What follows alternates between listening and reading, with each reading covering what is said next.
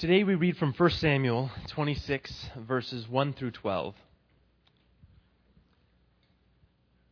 The Ziphites went to Saul at Gibeah and said, Is not David hiding in the hill of Hachilah, which faces Jeshimon? So Saul went down to the desert of Ziph with his 3,000 chosen men of Israel to search there for David. Saul made his camp beside the road on the hill of Hachilah, facing Jeshimon, but David stayed in the desert.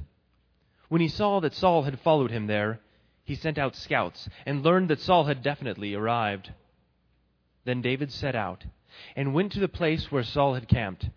He saw where Saul and Abner, son of Ner, the commander of the army, had lain down. Saul was lying inside the camp, with his army encamped about him. David then asked Ahimelech the Hittite and Abishai the son of Zeruiah, Joab's brother, Who will go down into the camp with me to Saul? I'll go with you, said Abishai. So David and Abishai went to the army by night, and there was Saul, lying asleep, asleep inside the camp with his spear stuck in the ground near his head. Abner and the soldiers were lying about him. Abishai said to David, Today God has delivered your enemy into your hands. Now let me pin him to the ground with one thrust of my spear. I won't strike him twice. But David said to Abishai, Don't destroy him. Who can lay a hand on the Lord's anointed and be guiltless? As surely as the Lord lives, he said, the Lord himself will strike him. Either this time will come and he will die, or he will go into battle and perish. But the Lord forbid that I should lay a hand on the Lord's anointed. Now get the spear and water jug that are near his head, and let's go. So David took the spear and water jug near Saul's head, and they left. No one saw or knew about it, nor did anyone wake up. They were all sleeping, because the Lord had put them into a deep sleep. Good morning. Happy Father's Day to all the dads out there. Certainly one of the greatest privileges in my life is being a father but it can be challenging as, at times, as we all know. I can relate to Charles Wadsworth, who wrote, By the time a man realizes that maybe his father was right, he usually has a son who thinks he's wrong. Definitely can relate to that. One of the great passages about fatherhood is in 1 Thessalonians, where Paul is describing his ministry and he says he ministered like a father to the Thessalonians. He says in verse 10 of chapter 2 of 1 Thessalonians, You are witnesses, and God also, how holy and righteous and blameless was our conduct towards you, believers. For you know how, like a father with his children, we exhorted each one of you and encouraged you and charged you to walk in a manner worthy of God, who calls you into his own kingdom and glory. That's a picture of a good father who, first of all, is a good example, who walks close to his heavenly father and spends time with him, and then encourages his children to walk in a manner worthy of God. A good father is wanting to build the faith of his children.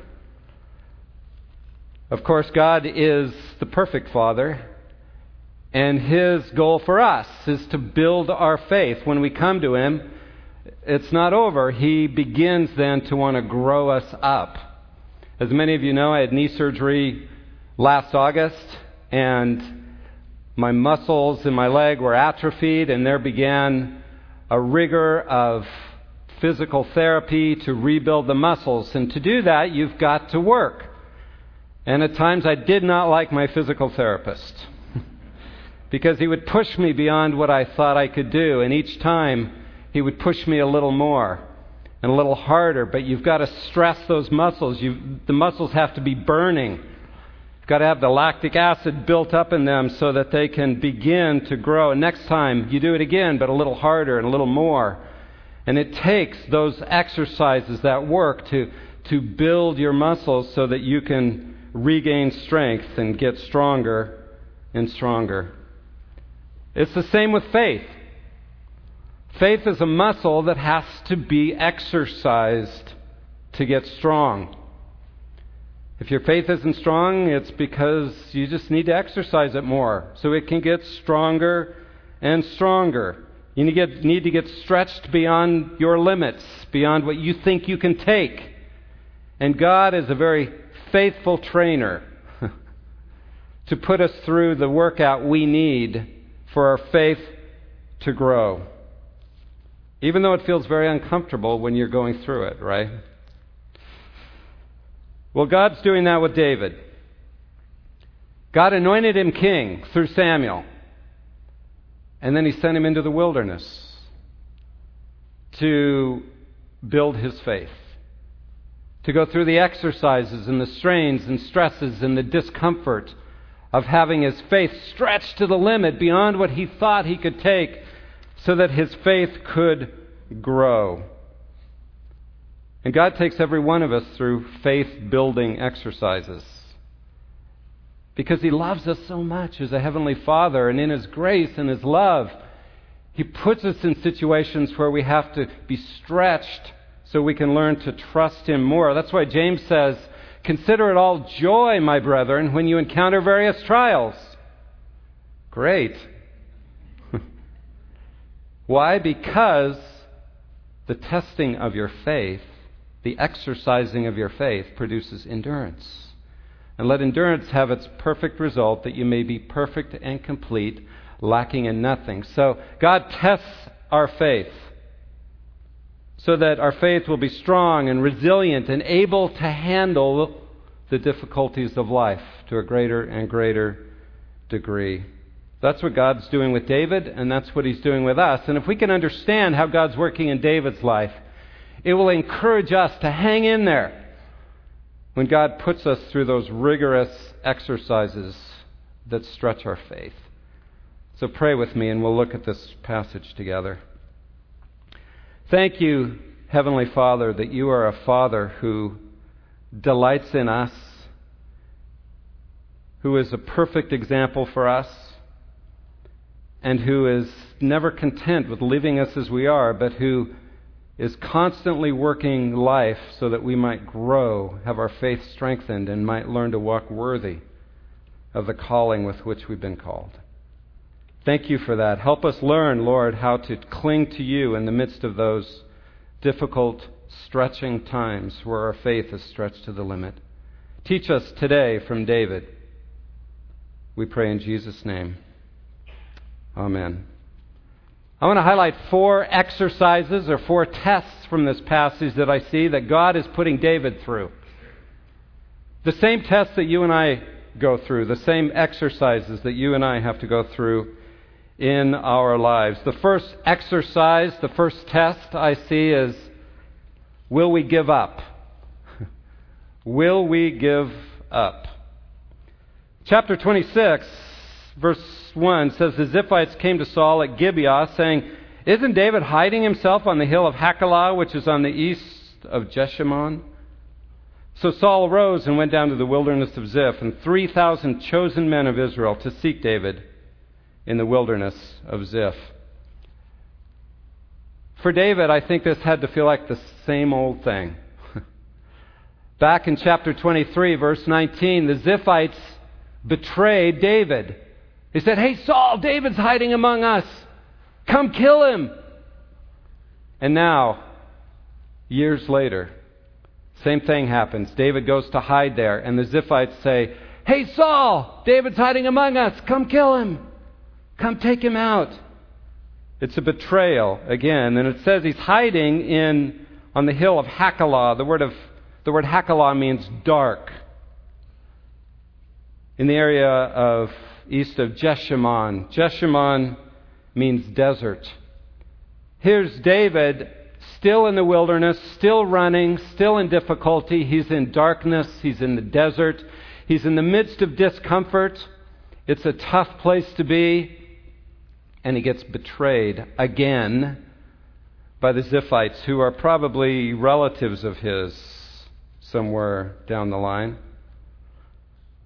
So Saul comes with his 3,000 chosen elite fighters. And David's with his 600 stragglers who remember who they were. They came to him because they were in debt. They were running from the law, they were in trouble. They came to him, brought their families, so he's got 600 straggling men and all their families. And Saul brings his 3,000 elite fighters. The odds aren't good. It's a difficult place. So David wants to make sure Saul's there. He sends out his spies, we're told, verses 3 and following, to find out if he's really there. He finds out yes. David himself rose and came to the place where Saul was encamped, verse 5, and he saw the place where Saul lay. This was a test. David, running in the wilderness, being chased again. And I think the test, when we have this kind of test, is this Will we give up? Will we keep trusting God or will we give up? We all face this at times. Will we take things in our own hands, try to work it out ourselves, or will we continue to trust God when the trials go on and on? Sometimes we can work up faith for a crisis, right? And respond really well. But what happens when a trial goes on and on and on and on and on and on? It's hard to keep trusting God. And while we know that God often shows up at the 11th hour, right? he shows up at the last minute and intervenes, but for a lot of us, it feels more like he shows up at the 13th hour. He doesn't show up at the last minute, he shows up 10 minutes late. Uh, it's never early enough for us. He doesn't do anything sometimes, even though we pray and pray, at least not on our timetable. And so sometimes we get bitter and angry and resentful, and we just give up and say, Forget it, God, I'm not trusting you. I will work this out myself. Perseverance is hard. That's why we need to be strong in the Word and we need strong fellowship, encouragement from one another because there's times where I don't think I could have gone on without the encouragement of other believers in my life. We need each other. We need to be in strong fellowship so that when those times of testing come, we have the support of one another. So that when we don't have faith, we can rely on the faith of each other. We all need that at times, but we have to build the foundation of that now for when those times come because God will test our endurance. I promise you. God will stretch our faith to the breaking point. How do I know that? Because that's the only way faith grows. It only grows when it's stretched to the very limit. So God knows how to exercise our faith, to put us in a place where it doesn't seem like we can hang in there anymore. Why? Because He loves us. And He wants us to learn to trust Him fully. How does David respond? Does he give up on God? Well, not in this passage. Come back next week. You'll hear a different story. But for now, he steps into the situation with faith and he trusts God and he keeps God in his mind and he hangs in there. He engages it with confident faith, and we can too. As David moves towards Saul with truth. So, the first test I see that God's putting David through, the first exercise is will we give up? Secondly, will we save ourselves? verses 6 through 12. Will we save ourselves? Will we take things in our own hands and do it ourselves? Notice verse 5. David rose, came to the place where Saul had encamped. David saw the place where Saul lay with Abner, the son of Ner, the commander of his army, his generals laying with him. Saul was lying within the encampment while the army was encamped around him. And David said to Ahimelech the Hittite, Joab's brother Abishai, son of Zeruiah. This, by the way, Abishai is David's nephew. Who will go into the camp to Saul? Abishai said, I'll go with you. So they went into the camp, and there was Saul, surrounded by all his men. Saul has essentially circled the wagons. Really, that's what the word means. He's, he's become encircled by all his men. His 3,000 elite warriors, his fighters, are in a big circle around him. And after layer after layer, there's Saul in the very center with his general and his spear, his weapon, next to him. I like the way Brian Morgan put it. He said, The imagery suggests a king filled with egocentricity. the whole world revolves around him. And paranoia. it takes the whole world to protect him. There he is in the middle of this huge circle of elite men. So David and Abishai walk right into the camp, past all the men, through the layer after layer after layer, and they come to the very center where Saul is laying there. And Abishai in verse 8 says to David, God has given your enemy into your hand this day. Now please let me pin him to the earth with one stroke of the spear, and I won't strike him twice. Abishai is saying, Hey, Unc, let me take care of him. And I know how to kill. Uh, it won't take two thrusts of the spear. I'll finish him off in a hurry. It's his own nephew.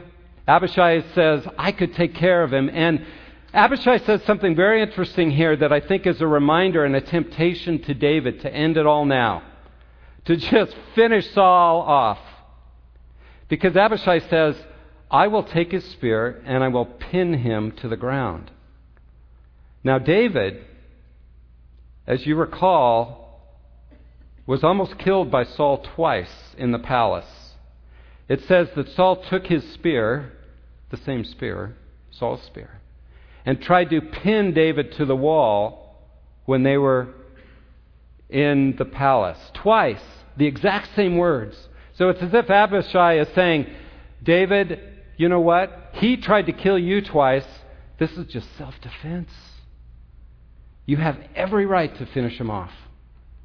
And in fact, David, you don't even have to do it. I'll do it so you aren't responsible. You're worried about, you know, taking the Lord's anointed, and you've talked about that. You don't want to touch him, but I'll do it for you. This had to be a powerful temptation to David to just end it. He's been running in the wilderness. Life is a pain because of Saul. It's a difficult time. It's rough. He's running. It's a reminder of Saul's attempts to kill him. This would be self defense. What will David do? I think we face a lot of similar temptations in our lives.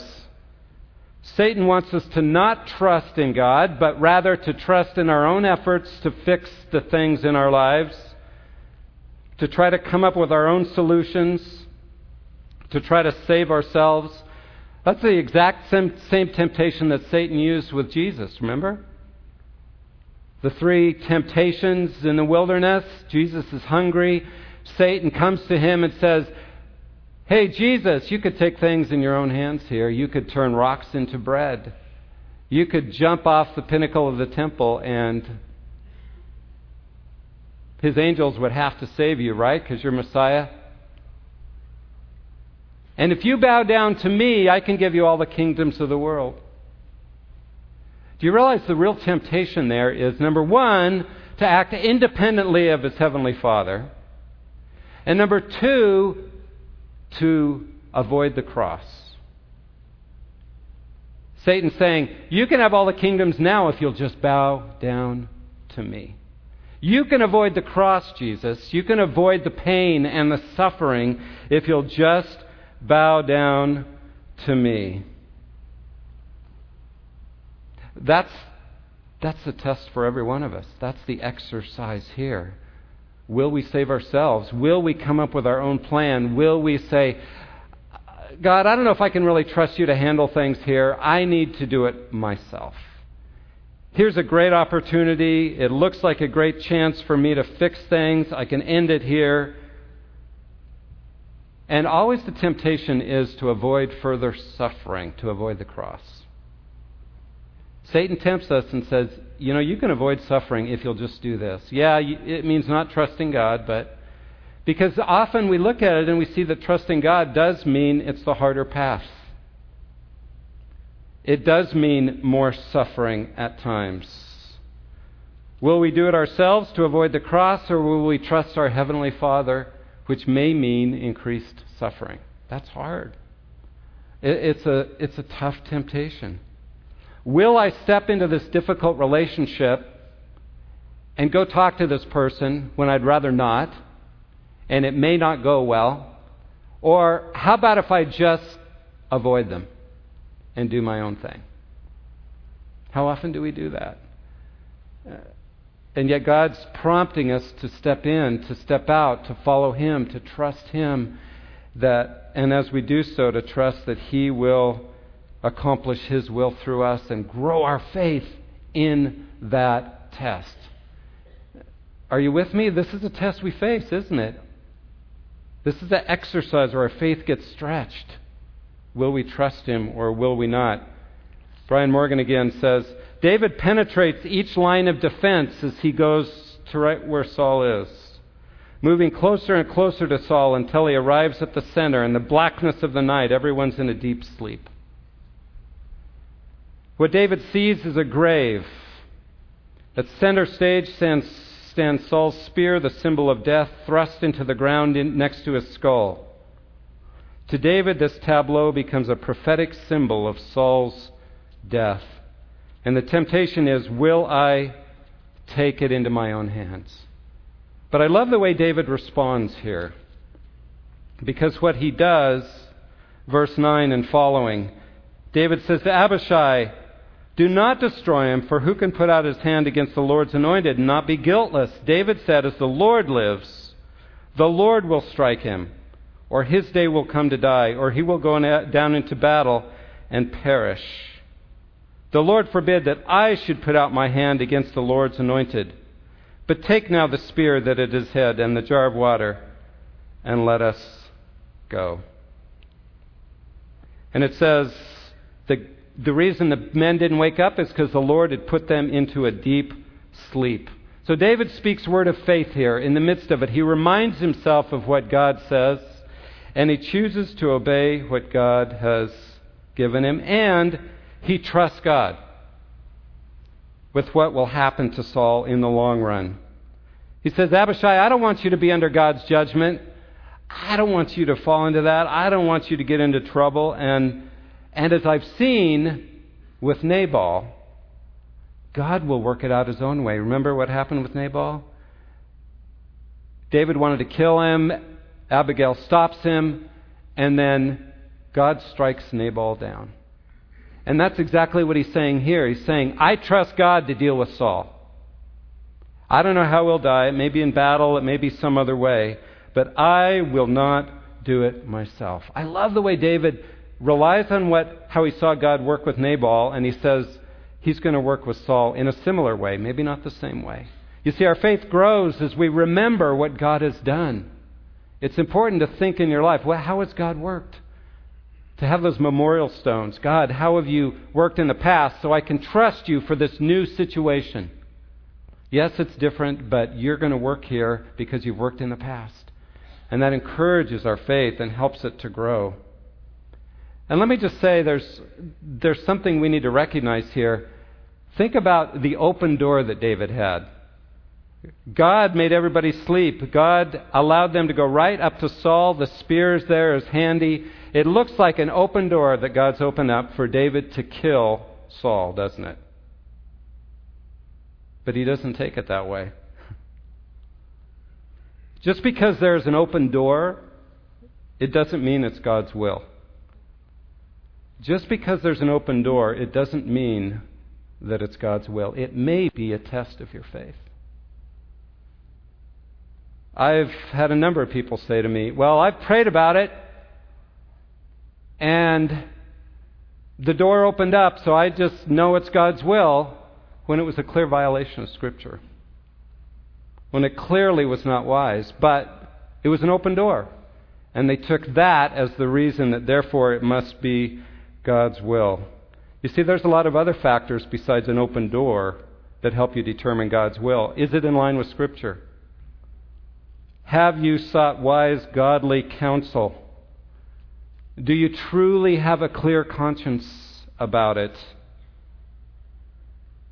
An open door may be a test of your faith, not a confirmation of God's will. It takes discernment to determine which it is. So let this be an encouragement to us when we get tested to take things into our own hands. And others are telling us, like Abishai, to take things in our own hands. Here's your chance. You need to leave the jerk. Divorce him now. Get her back for what she's done. She deserves it. All those voices that come at us, like Abishai, may be part of the test. And God's wanting to stretch our faith and have us stand firm for Him, like David does here. In the test, in the exercise of faith, where we're tested and tempted to take things in our own hands. The third exercise or test that I see God putting David through here is will we give in to pride? Will we give in to pride? C.S. Lewis called pride the greatest sin. Pride is our self dependence that builds ourselves up and rejects dependence on God. David has just saved Saul's life from Abishai. He's taken Saul's spear and water jug.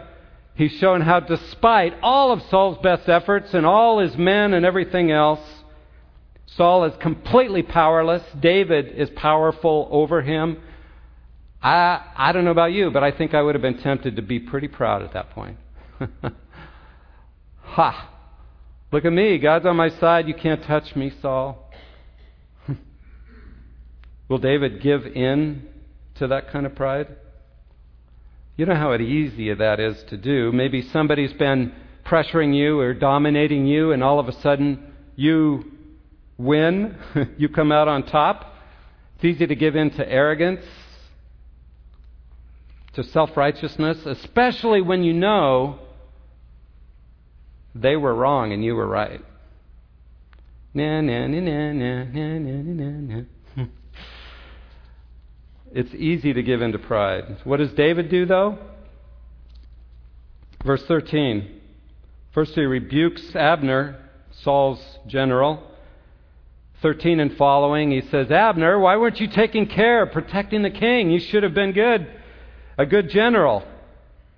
He demonstrates his deep concern for the king, for Saul, by rebuking Abner. And then in verse 17, says, Saul recognized David's voice and said, Is this your voice, my son David?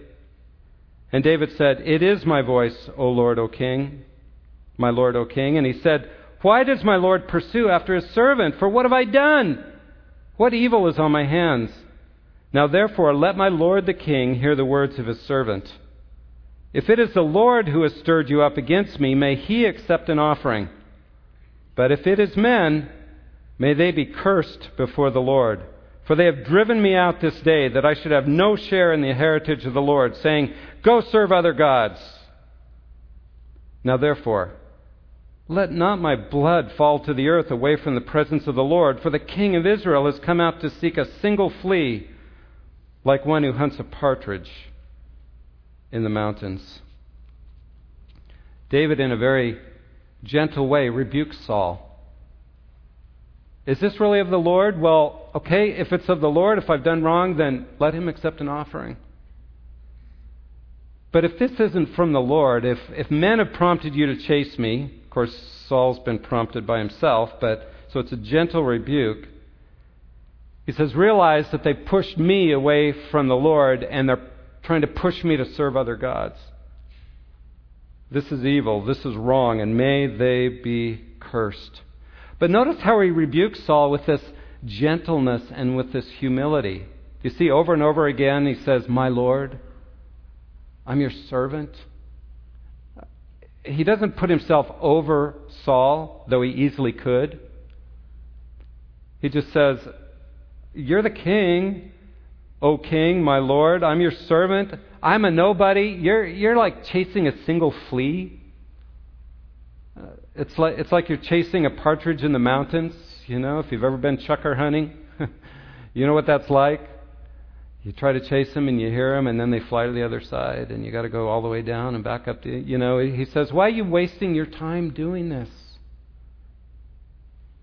Saul, I'm a nobody.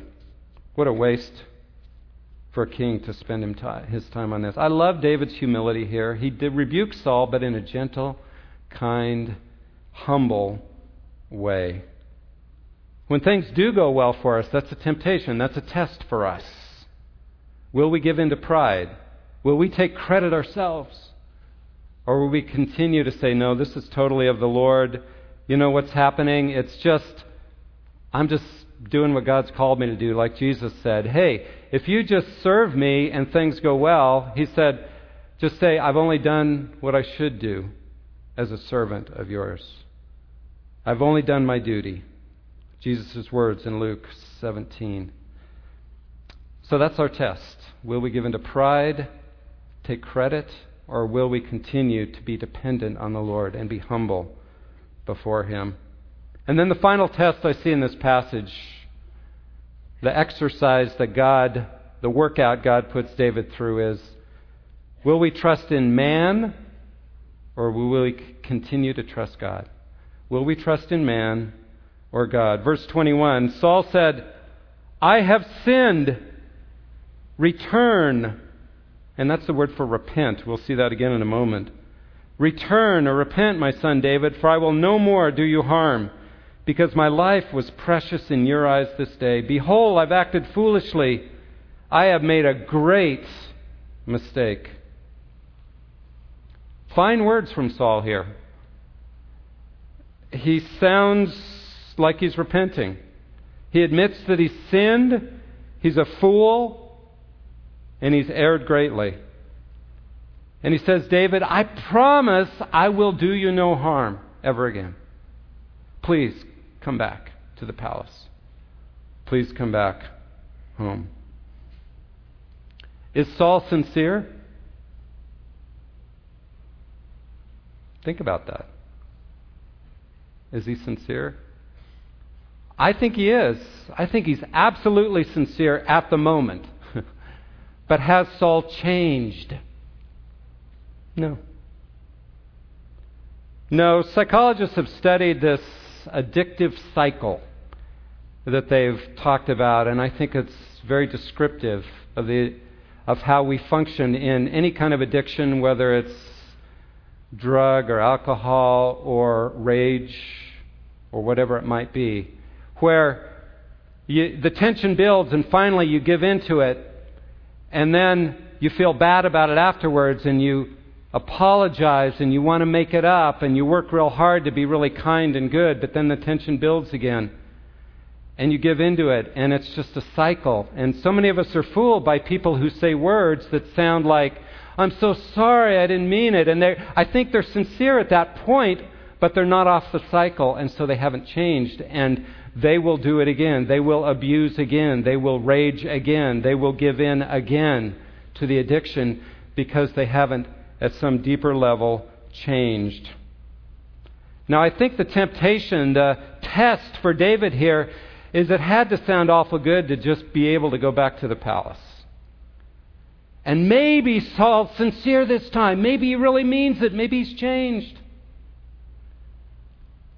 He promised, and in front of all his men and all these people, so maybe I can trust him. It would sure be nice to not have to run in the wilderness anymore and to be able to go live a normal life. And I've got the king's promise. Certainly, he won't renege on it now. But in the end, we have to choose between are we going to trust men or God? And that's the test for David here. Very interesting. Listen to what he does. Verse 22. David answered and said, Here's the spear, O king. Let one of the young men come over and take it. That's David's answer. I'm not coming. I can't trust you, Saul. So let someone else come get the spear because I'm not bringing it to you. The Lord rewards every man, verse 23, for his righteousness and his faithfulness. For the Lord gave you into my hand today, and I would not put out my hand against the Lord's anointed. Behold, as your life was precious this day in my sight, so may my life be precious in the sight of the Lord, and may he deliver me out of all tribulation. So David doesn't come to Saul. He says, I'm going to trust the Lord. May the Lord deliver me. May the Lord take care of me. I am going to put my weight on Him and not on you. It's an encouragement for us that when we have that test, that someone says something that they've said over and over, maybe, and you think, well, maybe they've changed this time. That maybe we need to wait and see over time if they've really changed.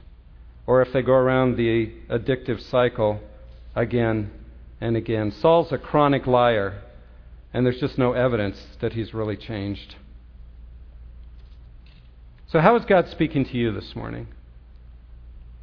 Where are you trusting in man, whether it's a president or a spouse or a child or whomever, rather than in God or a presidential candidate? Declare your faith in God like David does and stand on it, and your faith muscle will get stronger over time. Verse 25, notice the end of the passage. Saul said to David, Blessed be you, David, my son. You will do many things and will succeed in them. So David went his way, and Saul returned to his place. The word returned is repented. But notice, where did he turn to? To the Lord? No. Saul went right back to the same old things again. He hasn't changed. Very sad end here. This is the last time Saul and David ever see each other.